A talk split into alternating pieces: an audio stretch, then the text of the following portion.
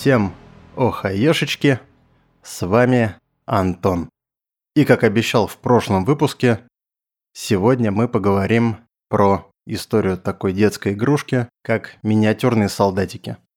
Помимо этого посмотрим смежную с ней тему Варгейма, ну а в конце я расскажу о старте компании, которая объединила два этих увлечения, обрекла тысячи человек, наверное, десятки тысяч человек по всему миру на очень дорогое, очень умное и очень красивое хобби, которое очищает наши кошельки, вынуждает переводить сантиметры в дюймы, ходить с линейкой и, в общем, иногда выглядеть весьма глупо. Итак, давайте начнем. Третий выпуск Swarm Hobbies.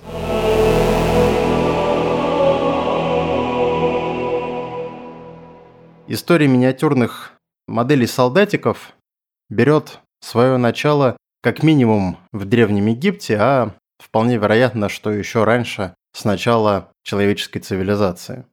Но как минимум уже две тысячи лет назад в гробнице фараонов и остальной знати клали фигурки помощников, таких как нубийский лучник или воины с копьями и щитами. Похожие фигурки с поправкой на обмундирование, конечно, существовали и находили в Древней Греции и Древнем Риме. Если мы говорим о Древней Азии, много информации мне найти не удалось, но опять-таки можно вспомнить о армии императора Китая, кажется, керамитовая армия. Материалами изготовления в этот исторический период обычно являлись дерево, камень, бронза и даже свинец. Один из самых древних солдатиков, созданных из свинца и найденных, был создан плюс-минус в двести пятидесятом году до нашей эры. Можно предположить, что в древности подобные фигурки либо служили в посмертии своим хозяевам, либо были игрушками для мальчиков из царских и приближенных к царским семей. В средние века солдатики стали как раз прообразом варгеймов. Их стали изготовлять для обучения детей воинского сословия искусству управления отрядами и войсками. Это стало обязательной частью обучения наряду с искусством фехтования, манерами, танцами, музыкой. Ну, в зависимости от конкретной эпохи, у каждого временного периода был свой набор обязательных занятий. К тысяча пятьсот семьдесят восьмом году в Нюрнберге официально узаконили производство солдатиков в качестве популярных игрушек. Крупные коллекции солдатиков были у монарших особ Европы. В армии Людовика тринадцатого было около трехсот фигурок. В армии Людовика четырнадцатого насчитывалось порядка восьми эскадронов и, кажется, двадцати батальонов солдат. У сына императора Наполеона, как мы помним, только один Наполеон был тортом, а точнее императором, было около ста двадцати фигурок, но они были сделаны из золота и до сих пор считаются, если не самой дорогой игрушкой, то одной из. Сегодня сохранилось сто семнадцать золотых фигурок, которые обозначали сицилийских повстанцев. У русских правителей тоже были свои армии. Петр I и Петр третий использовали их для моделирования баталий. Павлу Первому солдатиков изготовили за границей, но механические пушки и модели кораблей с подвижными частями изготовляли русские мастера. А Николай I заказал набор фигурок императорского гвардейского корпуса для обучения кадетов. Главной проблемой на пути популяризации фигурок было ручное изготовление каждой из них, и в зависимости от материала они были либо очень хрупкими, если они изготавливались, например, из бумаги или из фанеры, из дерева, а либо очень дорогими. Как мы понимаем, серебро и золото, материал очень дорогой, плюс обработка, плюс инкрустации и прочее. В этот момент появляется оловянный солдатик. Но первые оловянные фигурки были плоскими. Появились они в тысяча семьсот тридцатом году, вдохновленные армией Фридриха Великого. Армия была сильная, мощная, коротенький офф-топик. С тысяча шестьсот сорокового года, кажется, русская знать увеличивала свою армию, началось там с полутора тысяч человек, и к тысяча семьсот тридцатым годам их было уже порядка восьмидесяти. И армия являлась одной из гордостей страны. Страна была такая немножко разбойничья, не чуралась и фактически продавать себя в наем Британии. Но, в общем, армия, да, армия была хороша, и вот она вдохновила появление первых оловянных плоских фигурок. Ни о каких объемных фигурках в то время речи не шло, но хотя бы штамповка или отливка стали промышленными, что серьезно удешевило их стоимость и открыло более широкому кругу детей. К середине девятнадцатого века существовало довольно большое количество фабрик по производству оловянных фигурок, в основном в Германии, но в это время на сцену выходят французские производители, которые освоили производство объемных фигурок. Они были все еще дороги, потому что из-за объема количество используемого олова было больше, плюс объемы позволили персонализировать фигурки, нормально их раскрашивать, придавать какие-то детали солдатикам. Но в тысяча восемьсот девяносто третьем году британский производитель Уильям Бритон внедрил литье полых фигурок. И это стало началом золотой эры оловянных солдатиков. Оловянные солдатики стали массовой и популярной игрушкой, и даже предметом интерьера. Они были в спальне практически каждого мальчика. Но все хорошее когда-нибудь заканчивается. И к середине двадцатого века производство из олова начало сокращаться, потому что олово тоже стало слишком дорогим материалом. Мир начал переходить на полимеры и пластмассы. С тысяча девятьсот пятидесятых годов начинается производство фигурок из пластика, а фигурок довольно-таки дешевых, может быть, не слишком детальных, очень часто не окрашенных. Хорошим примером подобных фигурок является мультфильм «История игрушек», в котором было целое ведерко пластиковых солдатиков. И в зависимости от географического положения производились разные солдатики. В Америке были популярны ковбои и индейцы, в Европе какие-то национальные войска, в Советском Союзе тоже появились свои производители игрушек, многие из которых были сосредоточены в Украине, в Белоруссии. Большинство из них не пережило рыночной экономики, скажем это так, закрылось. Оборудование было продано в тот же Китай, и в девяностых годах, может быть, но некоторые помнят, в общем-то, наш рынок наводнили фигурки, созданные по лекалам тех же американских производителей. Я, например, отлично помню набор ковбоев и индейцев, и, честно говоря, конечно, ну, смотреть на слез без них было невозможно, особенно после того, как в наших музеях можно посмотреть на красивейшие оловянные армии. И, в общем-то, их и приобрести можно, и даже сегодня эти фигурки безумно дорогие, но они безумно красивые. Ну и, в общем-то, на сегодняшний день, по крайней мере, в России существует некоторое количество частных производителей ограниченных партий фигурок, которые приобретают себе коллекционеры, которые разыгрывают какие-то батальные сражения, но это частная история, да, она получила некоторое второе дыхание, когда люди, кажется, в начале нулевых снова стали обращать внимание на handmade, на детальность чего-то, на какие-то вещественные вещи, когда вот эта мода на исключительную цифровизацию всего немножко спала. Но э, массовыми солдатики быть перестали.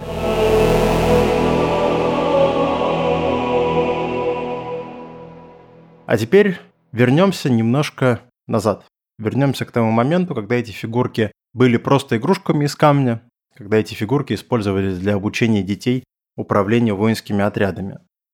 Я встречал в нескольких книгах по разным направлениям, по геймдизайну, по человеческой природе, еще, кажется, в некоторых мнение, что игра является не только для животных наиболее естественным и фактически единственным способом обучения, но и для человека тоже. И даже военному делу учиться проще всего и экономичнее всего через игру. Шахматы, го, сёги, не дошедшая в полном варианте до нас индийская чатуранга. Это все первые попытки создать военную игру. Это варгеймы. И это вторая тема, о которой мы сегодня говорим.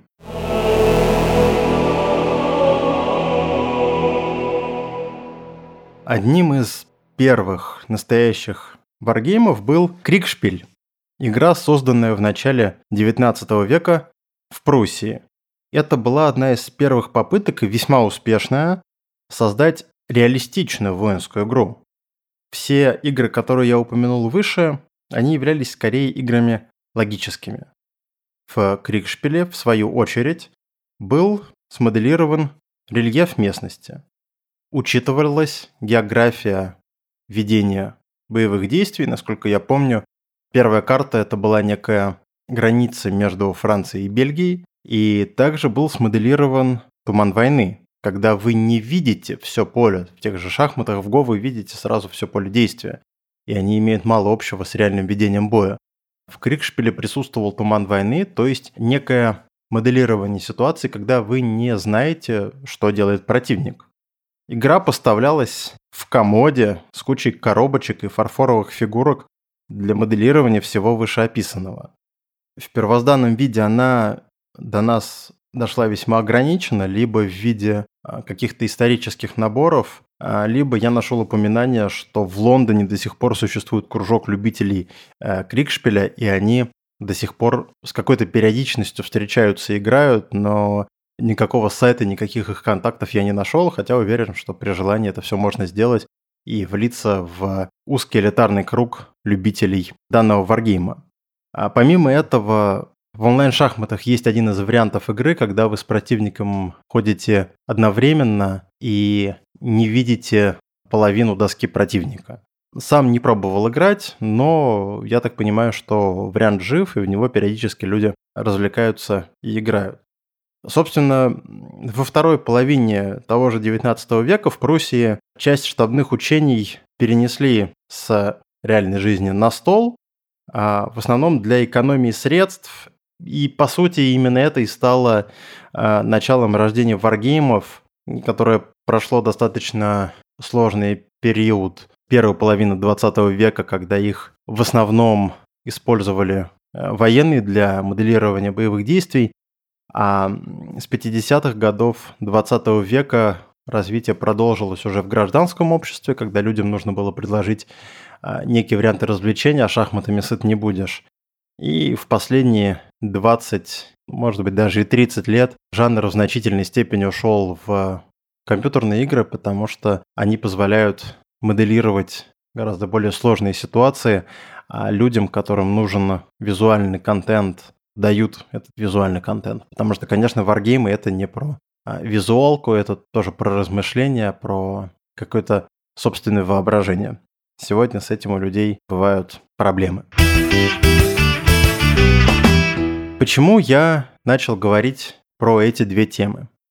А потому что наступил тысяча девятьсот семьдесят пятый год, и на сцену вышла группа ребят, которые в лучших традициях стратегии Голубого океана и, и учитывая собственные увлечения, объединила две эти темы. Не сразу, но объединила. Поэтому я хочу рассказать про первый этап, про возникновение и развитие компании, которая называется Games Workshop. И, в общем-то, на обложке подкаста есть отсылка к одной из их вселенных. Дальше давайте тезисно, потому что я обещал делать выпуски достаточно короткими. Начнем.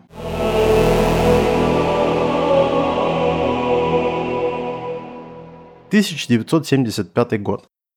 Чтобы понимать, как давно это было, в этом году был выпущен компьютер Altair восемь тысяч восемьсот, предтеча первых персональных компьютеров. Ангола договорилась о независимости с Португалией.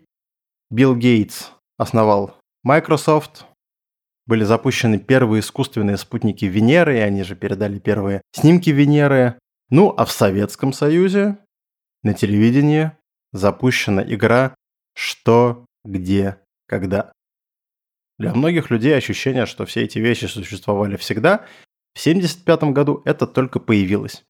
Как вы понимаете, в семьдесят пятом году у молодежи не было компьютеров, не было интернета, и даже телевизионные приставки пока были лишь прототипами. В лучшем случае в них можно было поиграть в Арканоида, и то как бы мало где. И в этом же тысяча девятьсот семьдесят пятом году Трое друзей – Иэн Ливингстон, Стив Джексон и Джон Пик – создают компанию Games Workshop. Когда они ее создавали, были альтернативные варианты, например, Games Garage и Galactic Games. Каждый из них, на мой взгляд, звучит гораздо хуже, и мне бы не хотелось играть в игры компании Galactic Games. Но, возможно, в альтернативной вселенной я не понимаю, как можно назвать компанию Games Workshop. Если быть более точными, ребята изготавливали вручную наборы классических игр типа Go и Backgammon для реализации в магазинах, которые, в свою очередь, продавали настольные игры. А если не ошибаюсь, Джон Пик их непосредственно делал. Кто-то из двух оставшихся ребят был менеджером по продажам, ну а третий был просто офис-менеджером. В какой-то момент к ним пришло осознание, что неплохо бы как-то развиваться, потому что продажей наборов игр, сделанных вручную, ну, сыт, честно говоря, не будешь. семидесятые годы – это эпоха печатного бума. Периодика переживала расцвет, и, недолго думая, они решили, что нужно тоже издавать свой журнал, посвященный играм.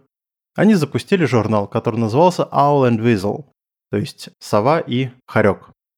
Они купили список рассылки у закрывшегося журнала Albion и запустили рассылку своего журнала по этому списку. И вы не поверите, блайнд-маркетинг – это вещь. Один из выпусков журнала получил Брайан Блюм, один из сооснователей компании ти эс ар, который за год до этого или за два года до этого издал игру Dungeons and Dragons.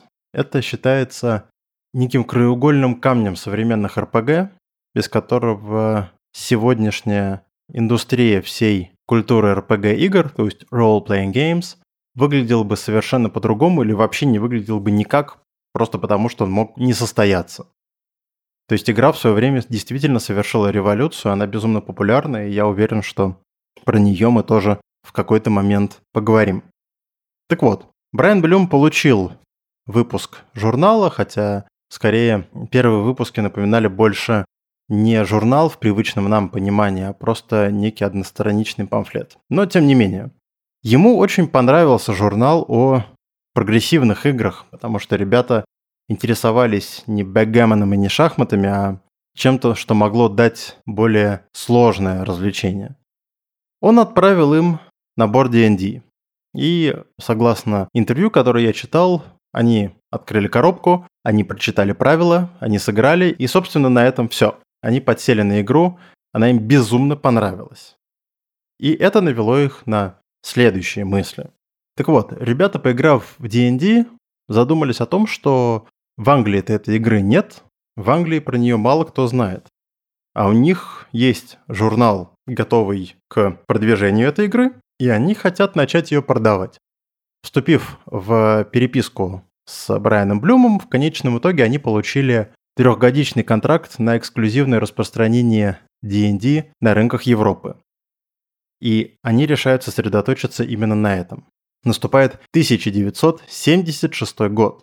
Уходит Пик, который в большей степени интересуется как раз традиционными играми, а вместе с ним у них пропадает основной источник дохода в виде изготовления все тех же пресловутых наборов классических игр.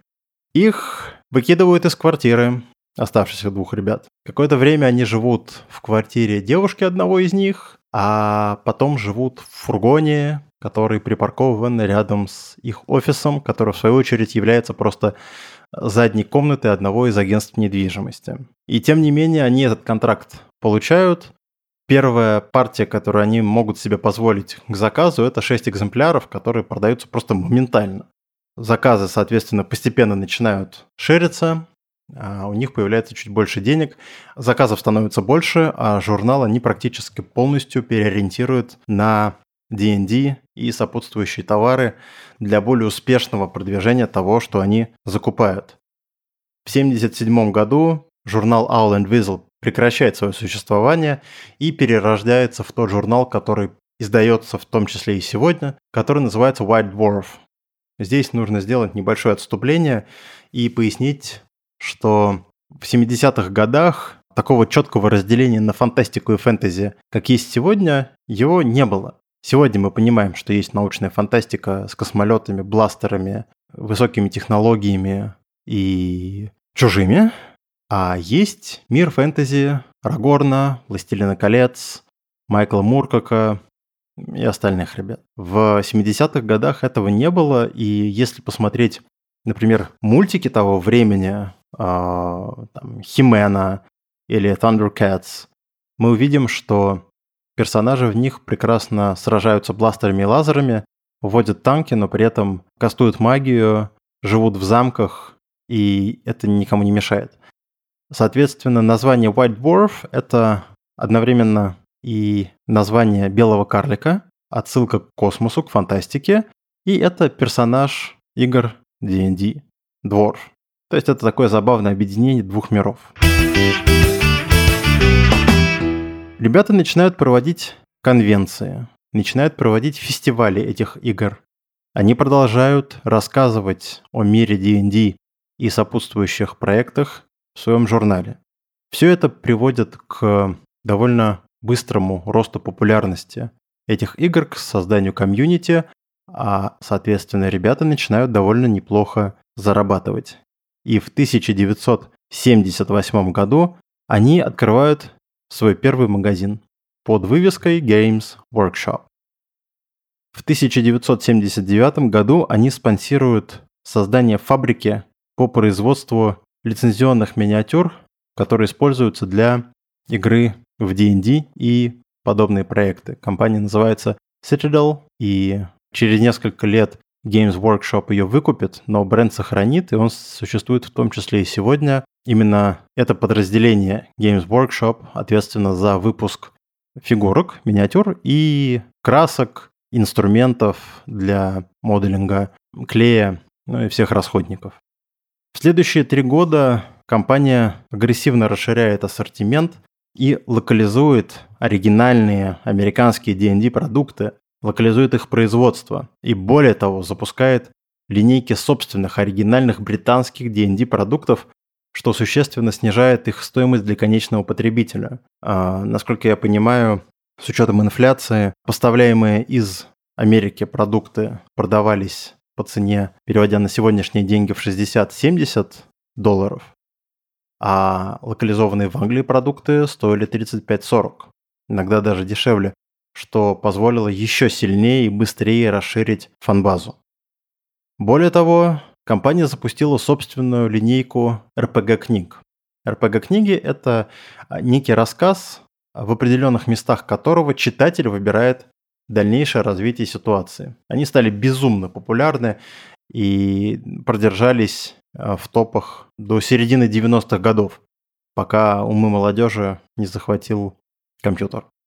Вплоть до этого они были весьма популярны, и я помню, что когда я в середине двухтысячных годов, как минимум, ездил несколько раз в Англию летом на краткосрочный курс английского языка, в книжных магазинах подобных книг было весьма много, они не только от Games Workshop, они были весьма популярны.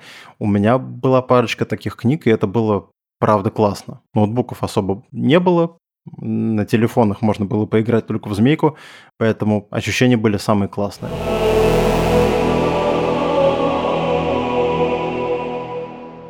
В тысяча девятьсот восемьдесят третьем году мир для Games Workshop изменился, мир настольного варгейминга изменился, ну и наверняка мир как бы вне этого хобби тоже изменился, но поговорим об этом как-нибудь в другой раз.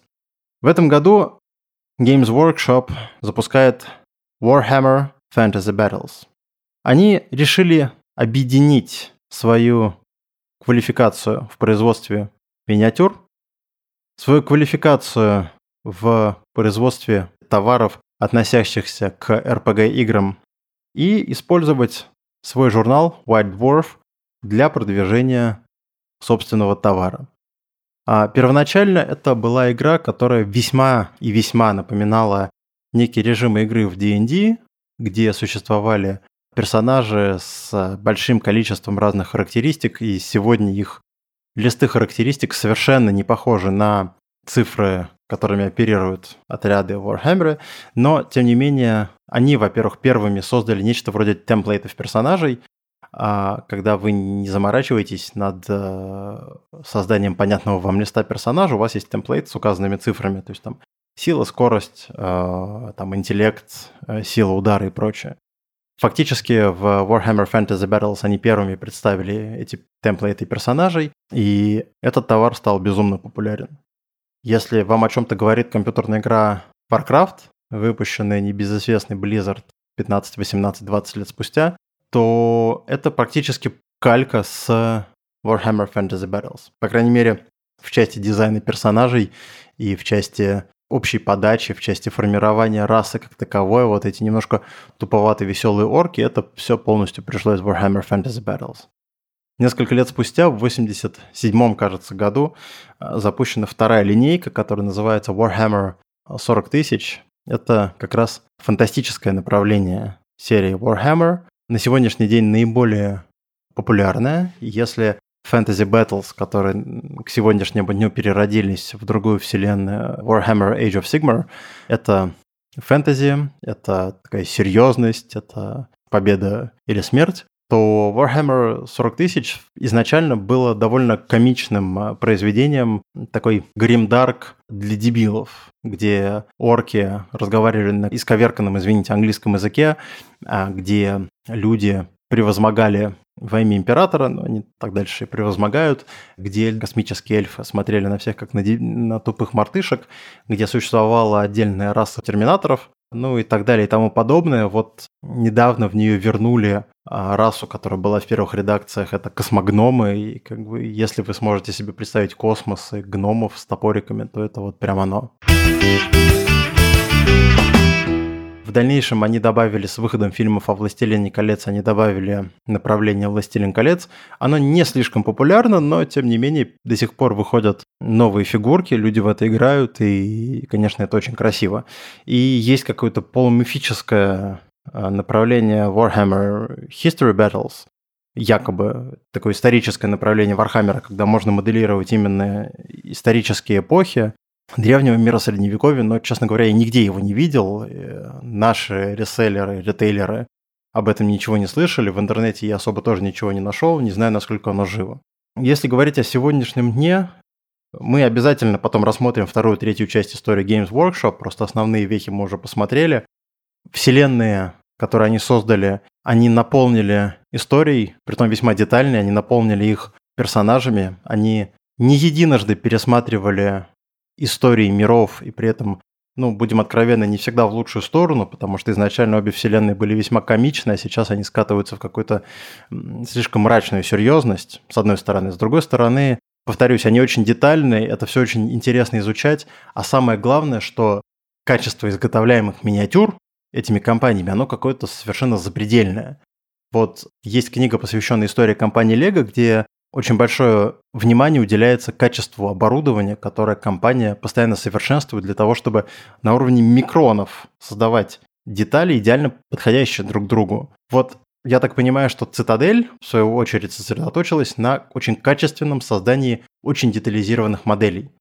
То есть это моделька высотой буквально несколько сантиметров, на которой налеплены еще куча маленьких деталей, типа всяких а, свитков с проклятиями, ножей, куча моделек, увешанных дополнительными аксессуарами, куча вариантов покраски, куча разных типов краски, техническое, слой, высветление, тени, какие-то контрастные. Создана целая индустрия, в которую безумно приятно вкладываться, безумно приятно покупать. И можно даже не играть в эту игру, она реально весьма сложная. То есть партия редко будет занимать меньше часа. Я, честно, не играю, потому что в России довольно сложно найти клуб именно для новичков. А для того, чтобы играть, нужно сначала в это поучиться играть. Но мне безумно нравится. Собирайте эти фигурки, вы покупаете фигурку, вы клеите ее, вам она уже, в общем-то, нравится. Но тут вам говорят: слушай, есть сто-пятьсот орденов космодесанта, например. Ты можешь выбрать любой. У каждого из них есть прописанная история. У каждого из них есть герои. Ты можешь выбрать то, что будет отражать именно то, что нравится тебе. Бери и крась. А когда ты приходишь в магазин и говоришь: слушайте, ну мне нужен синий и красный цвет, потому что я хочу покрасить свой легион космодесанта, знаете, или, например, в цвета астральных когтей, тебе говорят: подождите, ну синий и красный — это же только база, которой вы просто зальете фигурку. А вы же хотите, чтобы ваше оружие как будто переливалось на свету. А вы же хотите, чтобы его глаза горели, когда на них будете направлять свет фонарика от фотоаппарата. А вы хотите потом, чтобы они выглядели как действительно единый отряд. А еще у них есть подставочка. Ну зачем вам простая, скучная черная подставочка? Покройте ее искусственной землей. Это такая краска с вкраплениями, которая, когда засыхает, она трескается, и это напоминает иссохшую землю. Если все это суммировать, то на один отряд с красочкой можно потратить несколько сотен долларов. А чтобы собрать армию, понадобится тысяча долларов. А чтобы поиграть за все стороны, было интересно, понадобится еще больше. В общем, вы понимаете, что хобби очень дорогое, очень красивое, и в том же Инстаграме безумно приятно смотреть просто подборки художников, которые экспериментируют и создают новые окраски, новые ордена и прописывают для них историю. Это все безумно интересно. И как раз это выросло из хобби нескольких ребят, увлеченных прогрессивными эр пи джи.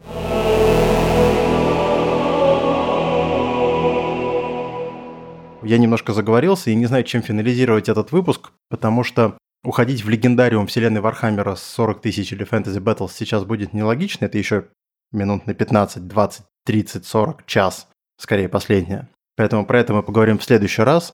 Сейчас короткий анонс. Если все сложится, то следующий выпуск наконец-то пройдет в том формате, в котором я изначально задумывал этот подкаст. Я планирую взять интервью у моего близкого друга, которого я очень давно знаю. Я надеюсь, что вам оно будет интересно. Если вам меня не интересно слушать, а пока что конверсия меня очень расстраивает. Я в Инстаграме получил пятьдесят сердечек и пять прослушиваний. Давайте, ребят, нужно, нужно поднапрячься. А вообще буду благодарен за какие-то... лайки, подписки. В общем, если вам не сложно, я буду очень благодарен за какие-то положительные реакции, там, я не знаю, сердечки. Пишитесь на меня где-нибудь в Apple Podcasts или Яндекс.Музыке. Это действительно мне будет очень приятно и покажет, что я записываюсь не только для самого себя. Соответственно, следующий выпуск посвящен интервью.